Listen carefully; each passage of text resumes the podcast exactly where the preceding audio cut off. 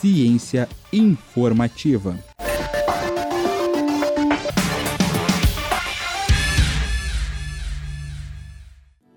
O incrível avanço nas telecomunicações móveis parece mesmo não ter fim.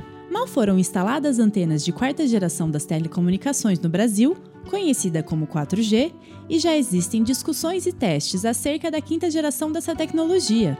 O crescente número de usuários, aliado ao aumento da demanda por acesso à internet em qualquer lugar, levaram à necessidade de avanço da tecnologia.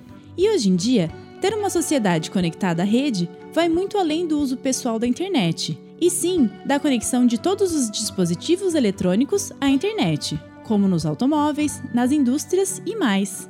Quer saber como essa tecnologia é desenvolvida? Acesse cienciainformativa.com.br. Eu sou Maria Letícia para o blog Ciência Informativa.